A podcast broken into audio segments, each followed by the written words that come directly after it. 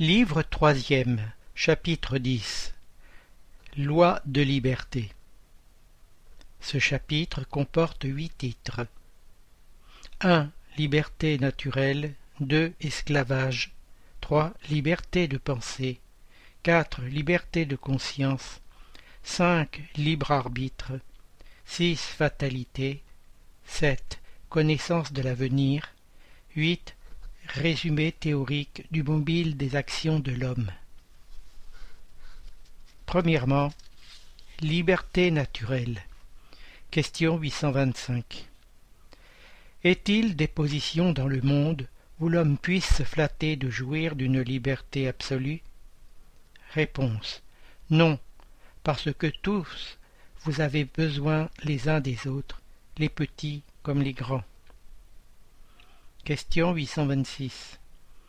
Quelle serait la condition dans laquelle l'homme pourrait jouir d'une liberté absolue? Réponse. L'ermite dans un désert. Dès qu'il y a deux hommes ensemble, ils ont des droits respectés et non, par conséquent, plus de liberté absolue. Question 827. L'obligation de respecter les droits d'autrui ôte-t-elle à l'homme le droit de s'appartenir à lui-même? Réponse. Nullement, car c'est un droit qu'il tient de la nature. Question 828.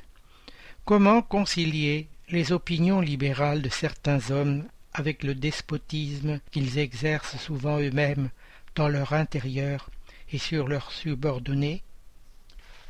Réponse. Ils ont l'intelligence de la loi naturelle, mais elle est contrebalancée par l'orgueil et l'égoïsme. Ils comprennent ce qui doit être quand leurs principes ne sont pas une comédie jouée par calcul, mais ils ne le font pas. Autre question. Leur sera-t-il tenu compte, dans l'autre vie, des principes qu'ils ont professés ici-bas? Réponse. Plus on a d'intelligence pour comprendre un principe, moins on est excusable de ne pas l'appliquer à soi-même. Je vous dis, en vérité, que l'homme simple, mais sincère, est plus avancé dans la voie de Dieu que celui qui veut paraître ce qu'il n'est pas.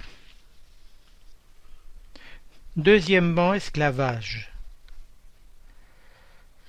Question 829. Y a-t-il des hommes qui soient par la nature voué à être la propriété d'autres hommes? Réponse. Toute suggestion absolue d'un homme à un autre homme est contraire à la loi de Dieu. L'esclavage est un abus de la force. Il disparaît avec le progrès, comme disparaîtront peu à peu tous les abus. Commentaire La loi humaine qui consacre l'esclavage est une loi contre nature, puisqu'elle assimile l'homme à la brute et le dégrade moralement et physiquement.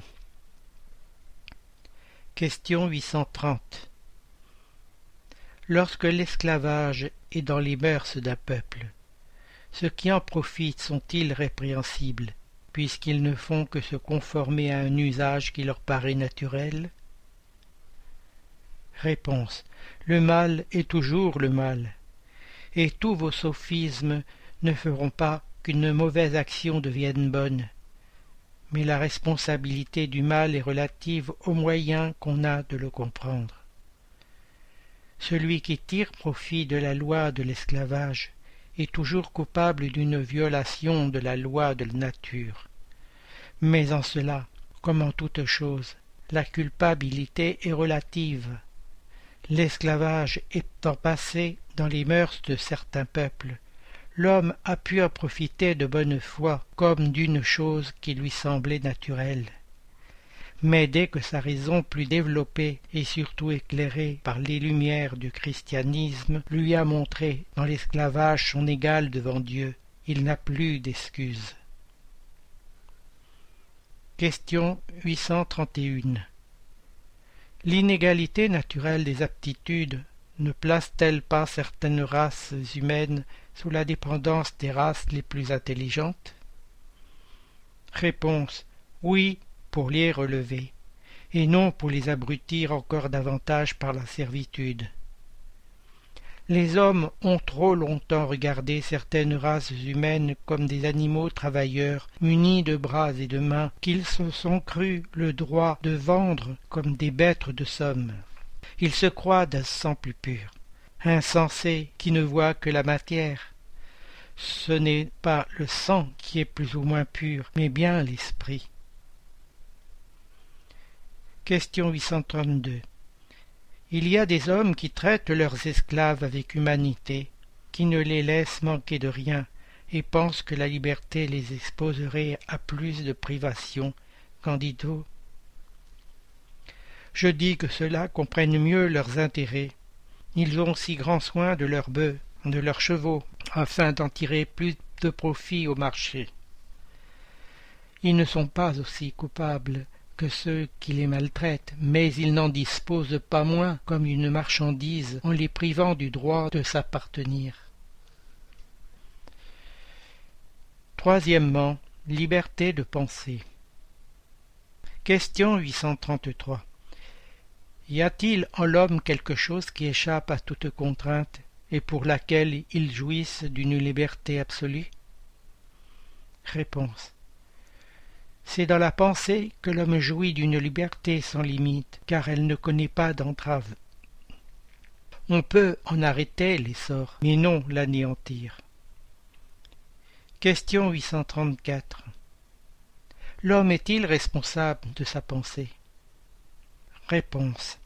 Il en est responsable devant Dieu, Dieu seul pouvant la connaître. Il la condamne ou l'absout selon la justice. Quatrièmement, liberté de conscience. Question 835. La liberté de conscience est-elle une conséquence de la liberté de penser Réponse. La conscience est une pensée intime qui appartient à l'homme, comme toutes les autres pensées. Question 836 l'homme a-t-il le droit de mettre des entraves à la liberté de conscience? Réponse. Pas plus qu'à la liberté de penser, car à Dieu seul appartient le droit de juger la conscience. Si l'homme règle par ses lois les rapports d'homme à homme, Dieu, par les lois de la nature, règle les rapports de l'homme avec Dieu. Question 837 quel est le résultat des entraves mises à la liberté de conscience? Réponse. Contraindre les hommes à agir autrement qu'ils ne pensent. C'est en faire des hypocrites. La liberté de conscience est un des caractères de la vraie civilisation et du progrès. Question 838 toute croyance est-elle respectable, alors même qu'elle serait notoirement fausse? Réponse. Toute croyance est respectable quand elle est sincère et qu'elle conduit à la pratique du bien. Les croyances blâmables sont celles qui conduisent au mal. Question 839. Est-on répréhensible de scandaliser dans sa croyance celui qui ne pense pas comme vous? Réponse. C'est manquer de charité et porter atteinte à la liberté de penser. Question 840. Est-ce porter atteinte à la liberté de conscience que d'apporter des entraves à des croyances de nature à troubler la société?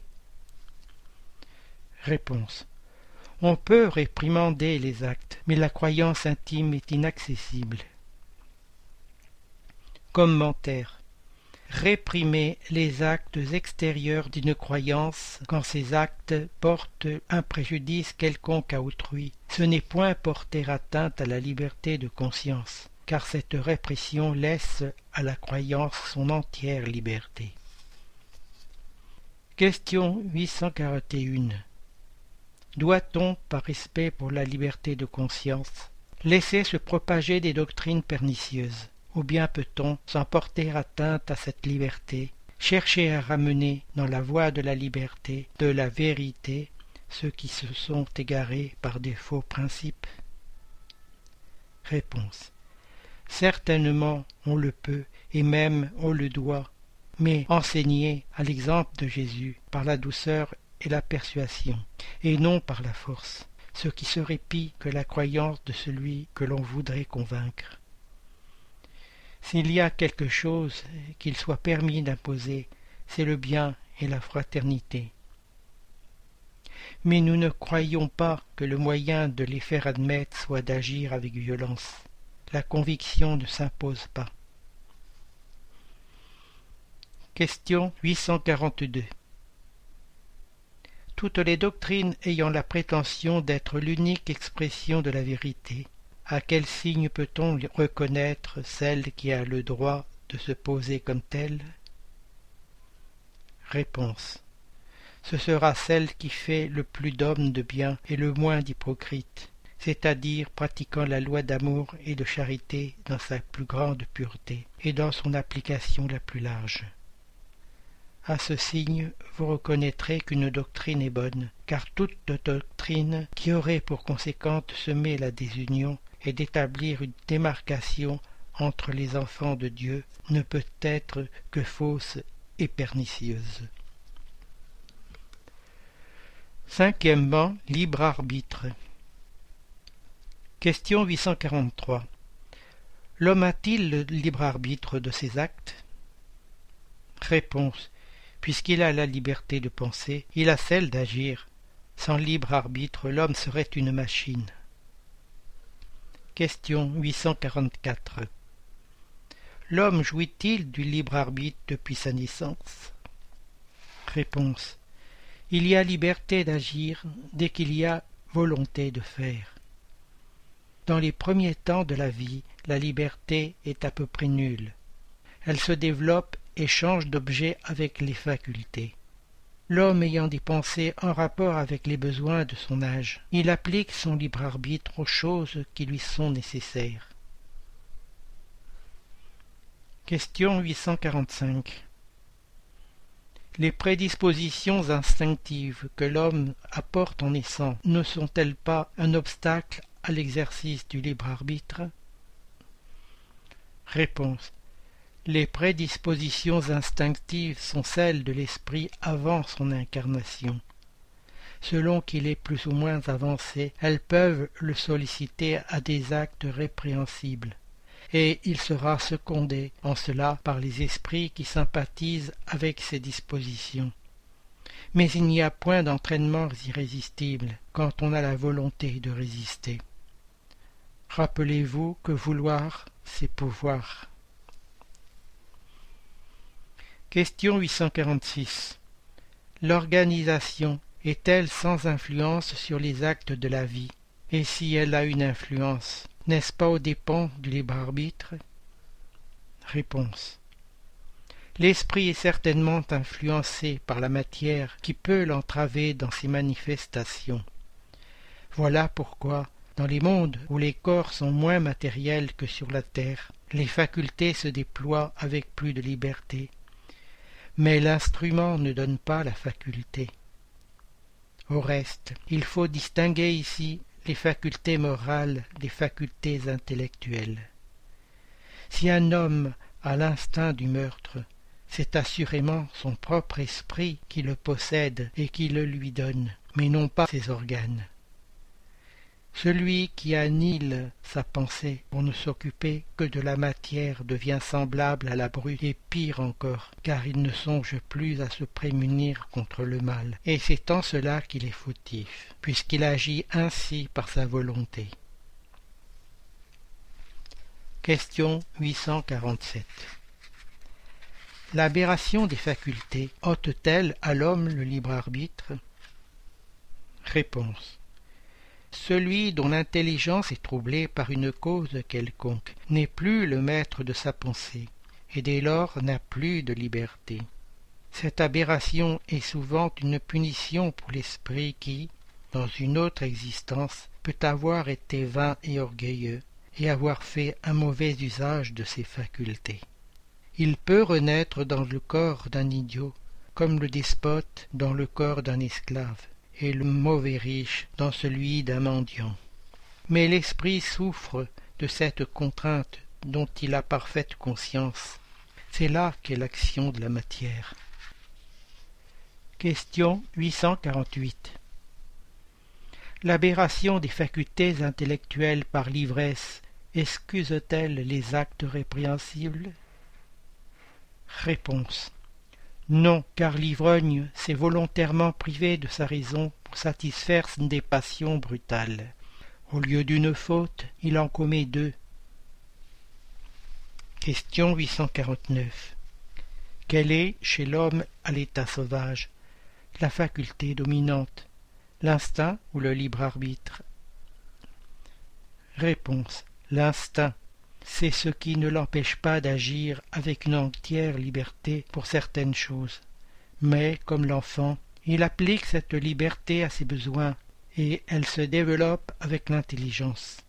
Par conséquent, toi qui es plus éclairé qu'un sauvage, tu es aussi plus responsable de ce que tu fais qu'un sauvage.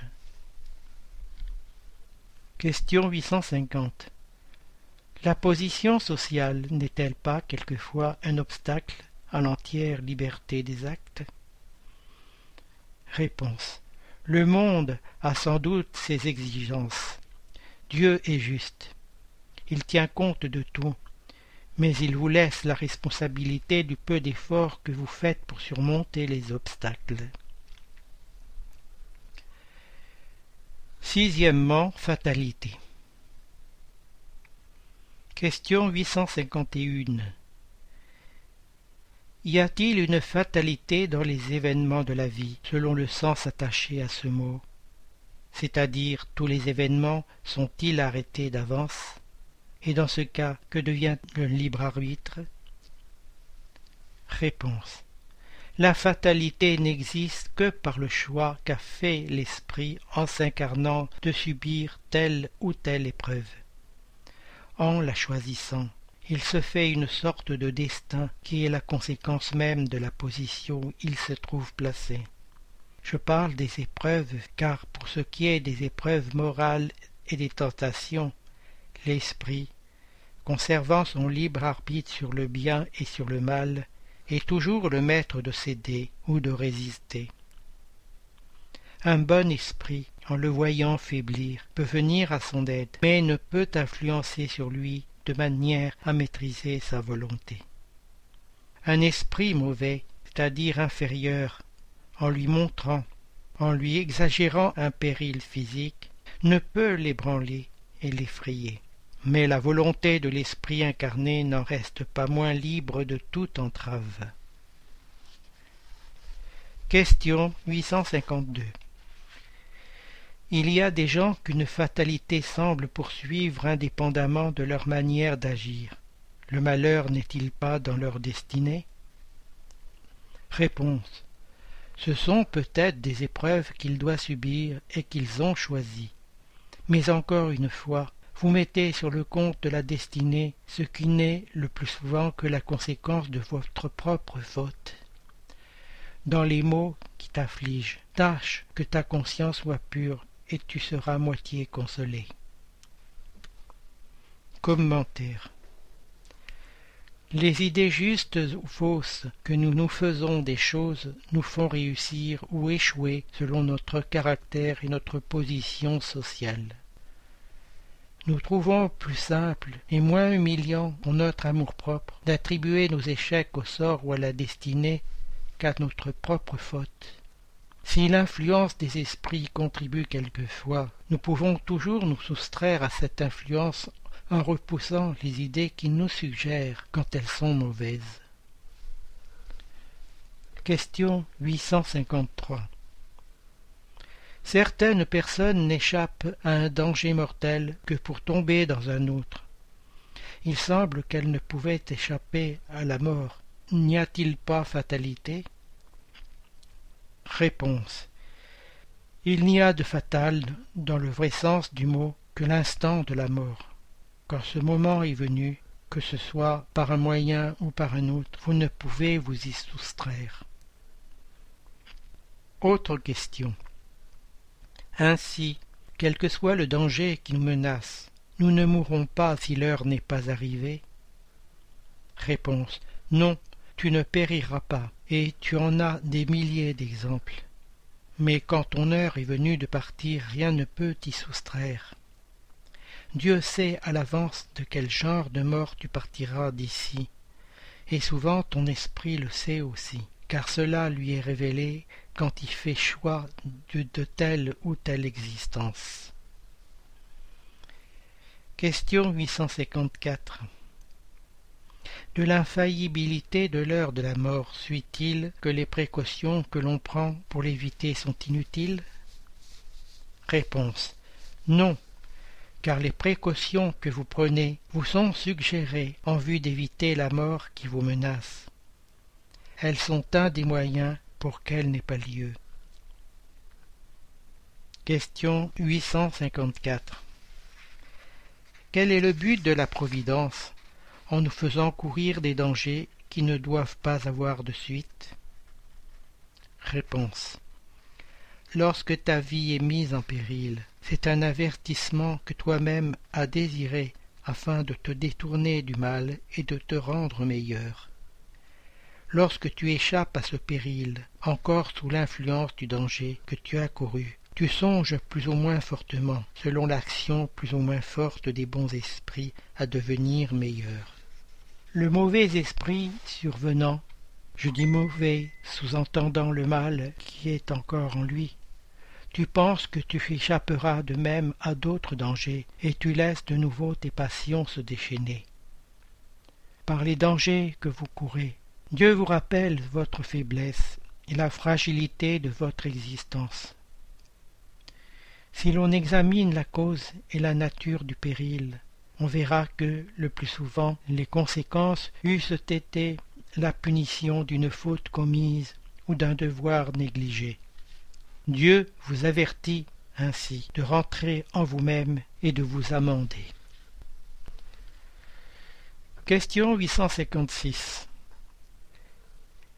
L'esprit sait-il d'avance le genre de mort auquel il doit succomber? Réponse. Il sait que le genre de vie qu'il choisit l'expose à mourir de telle manière plutôt que de telle autre. Mais il sait également les luttes qu'il aura à soutenir pour l'éviter, et que, si Dieu le permet, il ne succombera pas. Question 857. Il y a des hommes qui affrontent les périls des combats avec cette persuasion que leur heure n'est pas venue. Y a-t-il quelque chose de fondé dans cette confiance? Réponse.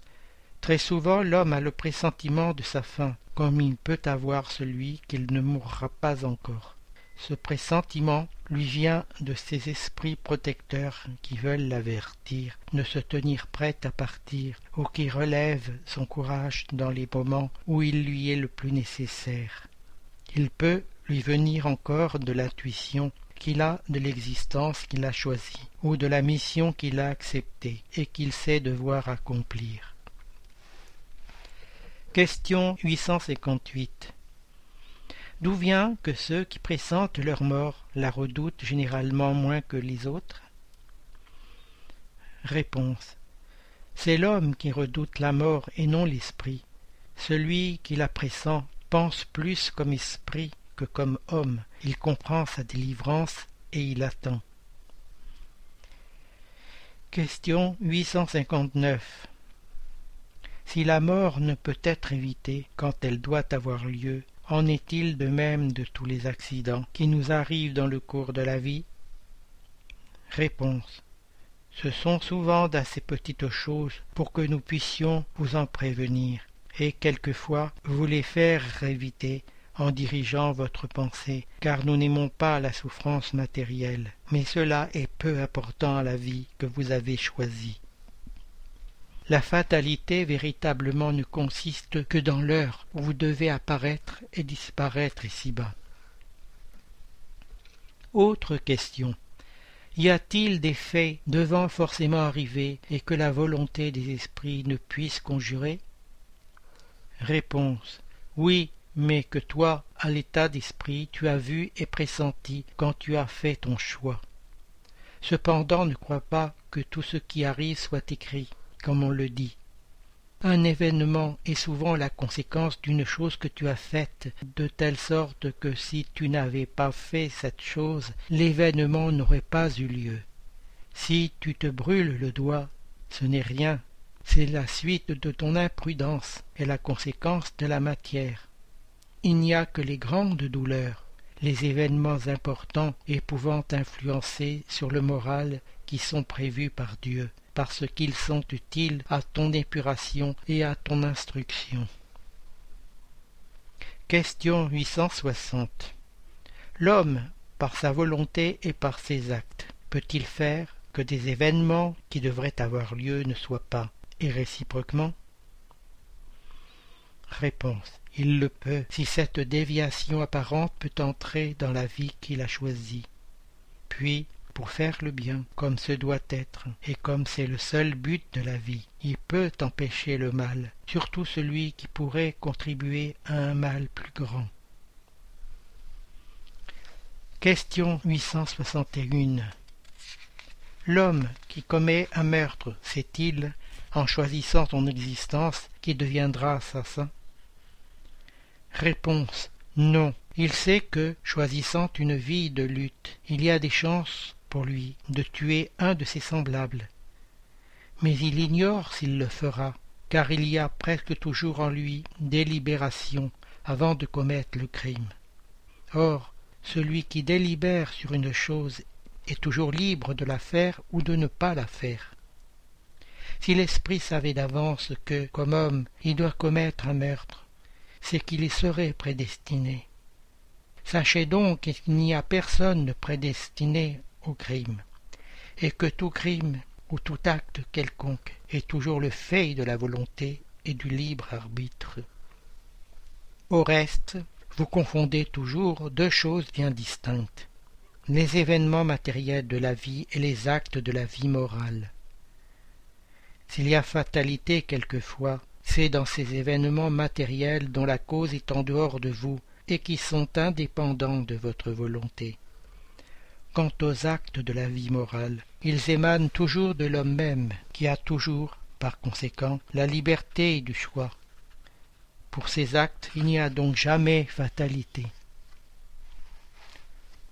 Question 862 Il y a des personnes auxquelles rien ne réussit, et qu'un mauvais génie semble poursuivre dans toutes leurs entreprises. N'est-ce pas là ce qu'on peut appeler la fatalité? Réponse.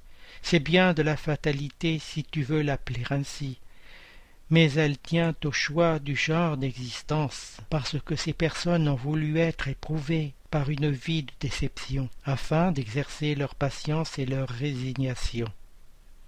Cependant, ne crois pas que cette fatalité soit absolue. Elle est souvent le résultat de la fausse route qu'elles ont prise, et qui n'est pas en rapport avec leur intelligence et leurs aptitudes. Celui qui veut traverser une rivière à la nage sans savoir nager a grande chance de se noyer. Il en est ainsi dans la plupart des événements de la vie.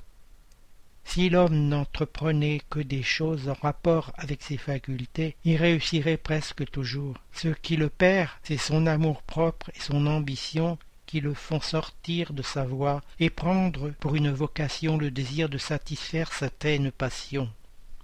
Il échoue et c'est sa faute. Mais au lieu de s'en prendre à lui, il aime mieux en accuser son étoile.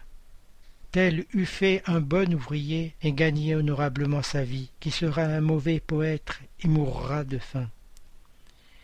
Il y aurait place pour tout le monde si chacun savait se mettre à sa place. Question 863 Les mœurs sociales n'obligent-elles pas souvent un homme à suivre telle voie plutôt que telle autre? Et n'est-il pas soumis au contrôle de l'opinion dans le choix de ses occupations? Ce qu'on appelle le respect humain n'est-il pas un obstacle à l'exercice du libre arbitre? Réponse Ce sont les hommes qui font les mœurs sociales et non Dieu. S'ils s'y soumettent, c'est que cela leur convient, et c'est encore là un acte de leur libre arbitre. Puisque s'il voulait, il pourrait s'en affranchir. Alors, pourquoi se plaindre? Ce ne sont pas les mœurs sociales qu'ils doivent accuser, mais leur sotte amour-propre qui leur fait préférer mourir de faim plutôt que de déroger. Personne ne leur tient compte de ce sacrifice fait à l'opinion, tandis que Dieu leur tiendra compte du sacrifice de leur vanité. Ce n'est pas à dire qu'il faille braver cette opinion sans nécessité, comme certaines gens qui ont plus d'originalité que de véritable philosophie. Il y a autant de déraisons à se faire montrer du doigt ou regarder comme une bête curieuse qu'il y a de sagesse à descendre volontairement et sans murmure quand on ne peut se maintenir sur le haut de l'échelle. Question 864 S'il y a des gens auxquels le sort est contraire, d'autres semblent être favorisés, car tout leur réussit, à quoi cela tient-il? Réponse C'est souvent parce qu'ils savent mieux s'y prendre, mais ce peut être aussi un genre d'épreuve. Le succès les enivre. Ils se fient à leur destinée, et ils payent souvent plus tard ces mêmes succès par de cruels revers qu'ils eussent pu éviter avec de la prudence. Question 865 Comment expliquer la chance qui favorise certaines personnes dans les circonstances où la volonté ni l'intelligence ne sont pour rien au jeu, par exemple? Réponse Certains esprits ont choisi d'avance certaines sortes de plaisirs. La chance qui les favorise est une tentation. Celui qui gagne comme homme perd comme esprit. C'est une épreuve pour son orgueil et sa cupidité. Question 866 La fatalité qui semble présider aux destinées matérielles de notre vie serait donc encore l'effet de notre libre arbitre? Réponse. Toi-même as choisi ton épreuve. Plus elle est rude, mieux tu la supportes, plus tu t'élèves. Ceux-là qui passent leur vie dans l'abondance et le bonheur humain sont de lâches esprits qui demeurent stationnaires. Ainsi, le nombre des infortunés l'emporte de beaucoup sur celui des heureux de ce monde attendu que les esprits cherchent pour la plupart l'épreuve qui leur sera la plus fructueuse. Ils voient trop bien la futilité de vos grandeurs et de vos jouissances. D'ailleurs, la vie la plus heureuse est toujours agitée, toujours troublée, ne serait-ce que par l'absence de la douleur. Question 867 D'où vient l'expression être né sous une heureuse étoile Réponse. Vieille superstition qui rattachait les étoiles à la destinée de chaque homme, allégorie que certaines gens ont la sottise de prendre à la lettre. Septièmement, connaissance de l'avenir. Question 868. L'avenir peut-il être révélé à l'homme? Réponse. En principe, l'avenir lui est caché et ce n'est que dans des cas rares et exceptionnels que Dieu en permet la révélation. Question 869 Dans quel but l'avenir est-il caché à l'homme? Réponse. Si l'homme connaissait l'avenir, il négligerait le présent et n'agirait pas avec la même liberté parce qu'il serait dominé par la pensée que si une chose doit arriver, il n'a pas à s'en occuper, ou bien il chercherait à l'entraver. Dieu n'a pas voulu qu'il en fût ainsi, afin que chacun concourût à l'accomplissement des choses, même de celles auxquelles il voudrait s'opposer. Ainsi toi-même, tu prépares souvent, sans t'en douter, les événements qui surviendront dans le cours de ta vie. Question 870 Puisqu'il est utile que l'avenir soit caché, pourquoi Dieu en permet-il quelquefois la révélation? Réponse. C'est lorsque cette connaissance préalable doit faciliter l'accomplissement de la chose au lieu de l'entraver, en engageant à agir autrement qu'on eût fait sans cela.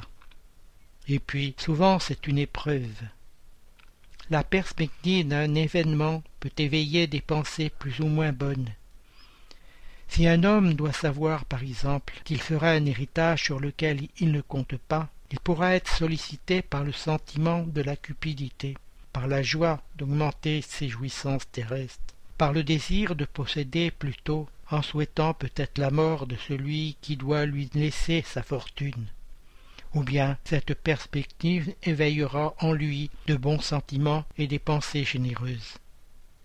Si la prédiction ne s'accomplit pas, c'est une autre épreuve, celle de la manière dont il supportera la déception. Mais il n'en aura pas moins le mérite ou le tort des pensées bonnes ou mauvaises que la croyance à l'événement a fait naître en lui. Question 871 Puisque Dieu sait tout, il sait également si un homme doit succomber ou non dans une épreuve. Dès lors, quelle est la nécessité de cette épreuve, puisqu'elle ne peut rien apprendre à Dieu qu'il ne sache déjà sur le compte de cet homme? Réponse. Autant voudrait demander pourquoi Dieu n'a pas créé l'homme parfait et accompli. Pourquoi l'homme passe par l'enfance avant d'arriver à l'état d'adulte? L'épreuve n'a pas pour but d'éclairer Dieu sur le mérite de cet homme, car Dieu sait parfaitement ce qu'il vaut mais de laisser à cet homme toute la responsabilité de son action, puisqu'il est libre de la faire ou de ne pas la faire. L'homme ayant le choix entre le bien et le mal, l'épreuve a pour effet de le mettre aux prises avec la tentation du mal et de lui laisser tout le mérite de la résistance. Or, quoique Dieu sache très bien d'avance qu'il réussira ou non, il ne peut, dans sa justice, ni le punir, ni le récompenser pour un acte qui n'a pas été accompli. Commentaire Il en est ainsi parmi les hommes, quelque capable que soit un aspirant, quelque certitude qu'on ait de le voir réussir, on ne lui confère aucun grade sans examen, c'est-à-dire sans épreuve. De même, le juge ne condamne un accusé que sur un acte consommé, et non sur la prévision qu'il peut ou doit consommer cet acte. Plus on réfléchit aux conséquences qui résulteraient pour l'homme de la connaissance de l'avenir, plus on voit combien la Providence a été sage de la lui cacher. La certitude d'un événement heureux le plongerait dans l'inaction, celle d'un événement malheureux dans le découragement. Dans l'un et l'autre cas, ses forces seraient paralysées. C'est pourquoi l'avenir n'est montré à l'homme que comme un but qu'il doit atteindre par ses efforts, mais sans connaître la filière par laquelle il doit passer pour l'atteindre. La connaissance de tous les incidents de la route lui ôterait son initiative et l'usage de son libre arbitre. Il se laisserait entraîner à la pente fatale des événements sans exercer ses facultés, quand le succès d'une chose est assuré, on ne s'en préoccupe plus. Huitièmement, résumé théorique du mobile des actions de l'homme. Question 872 La question du libre arbitre peut se résumer ainsi. L'homme n'est point fatalement conduit au mal. Les actes qu'il accomplit ne sont point écrits d'avance. Les crimes qu'il commet ne sont point le fait d'un arrêt du destin. Il peut, comme épreuve et comme expiation, choisir une existence où il aura les entraînements du crime, soit par le milieu où il se trouve placé, soit par des circonstances qui surviennent. Mais il est toujours libre d'agir ou de ne pas agir. Ainsi, le libre arbitre existe à l'état d'esprit dans le choix de l'existence et des épreuves, et à l'état corporel dans la faculté de céder ou de résister aux entraînements auxquels nous sommes volontairement soumis. C'est à l'éducation de combattre ces mauvaises tendances. Elle le fera utilement quand elle sera basée sur l'étude approfondie de la nature morale de l'homme par la connaissance des lois qui régissent cette nature morale. On parviendra à la modifier, comme on modifie l'intelligence par l'instruction et le tempérament par l'hygiène. L'esprit dégagé de la matière et à l'état errant fait choix de ses existences corporelles futures, selon le degré de perfection auquel il est arrivé. Et c'est en cela, comme nous l'avons dit, que consiste surtout son libre arbitre. Cette liberté n'est point annulée par l'incarnation. S'il cède à l'influence de la matière, c'est qu'il succombe sur les épreuves mêmes qu'il a choisies et c'est pour l'aider à les surmonter il peut invoquer l'assistance de Dieu et des bons esprits.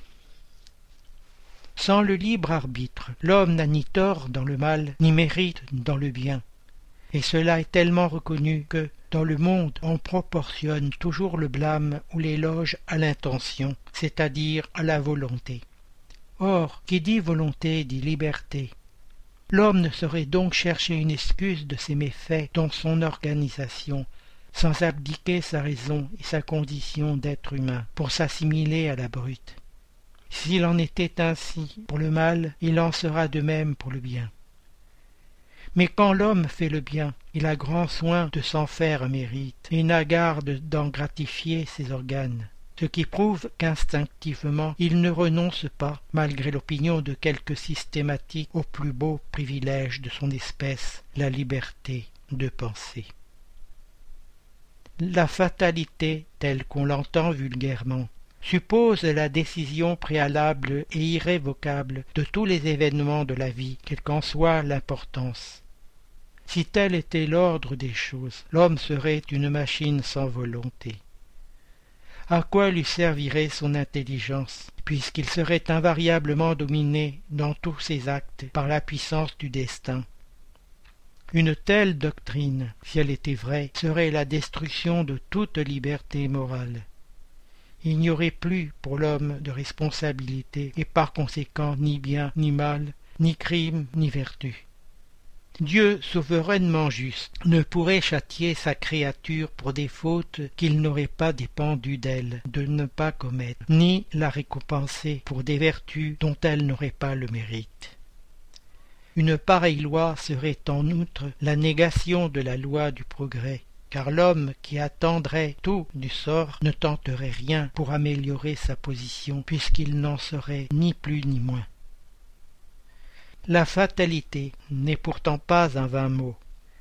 Elle existe dans la position que l'homme occupe sur la terre et dans les fonctions qu'il y remplit, par suite du genre d'existence dont son esprit a fait choix comme épreuve, expiation ou mission.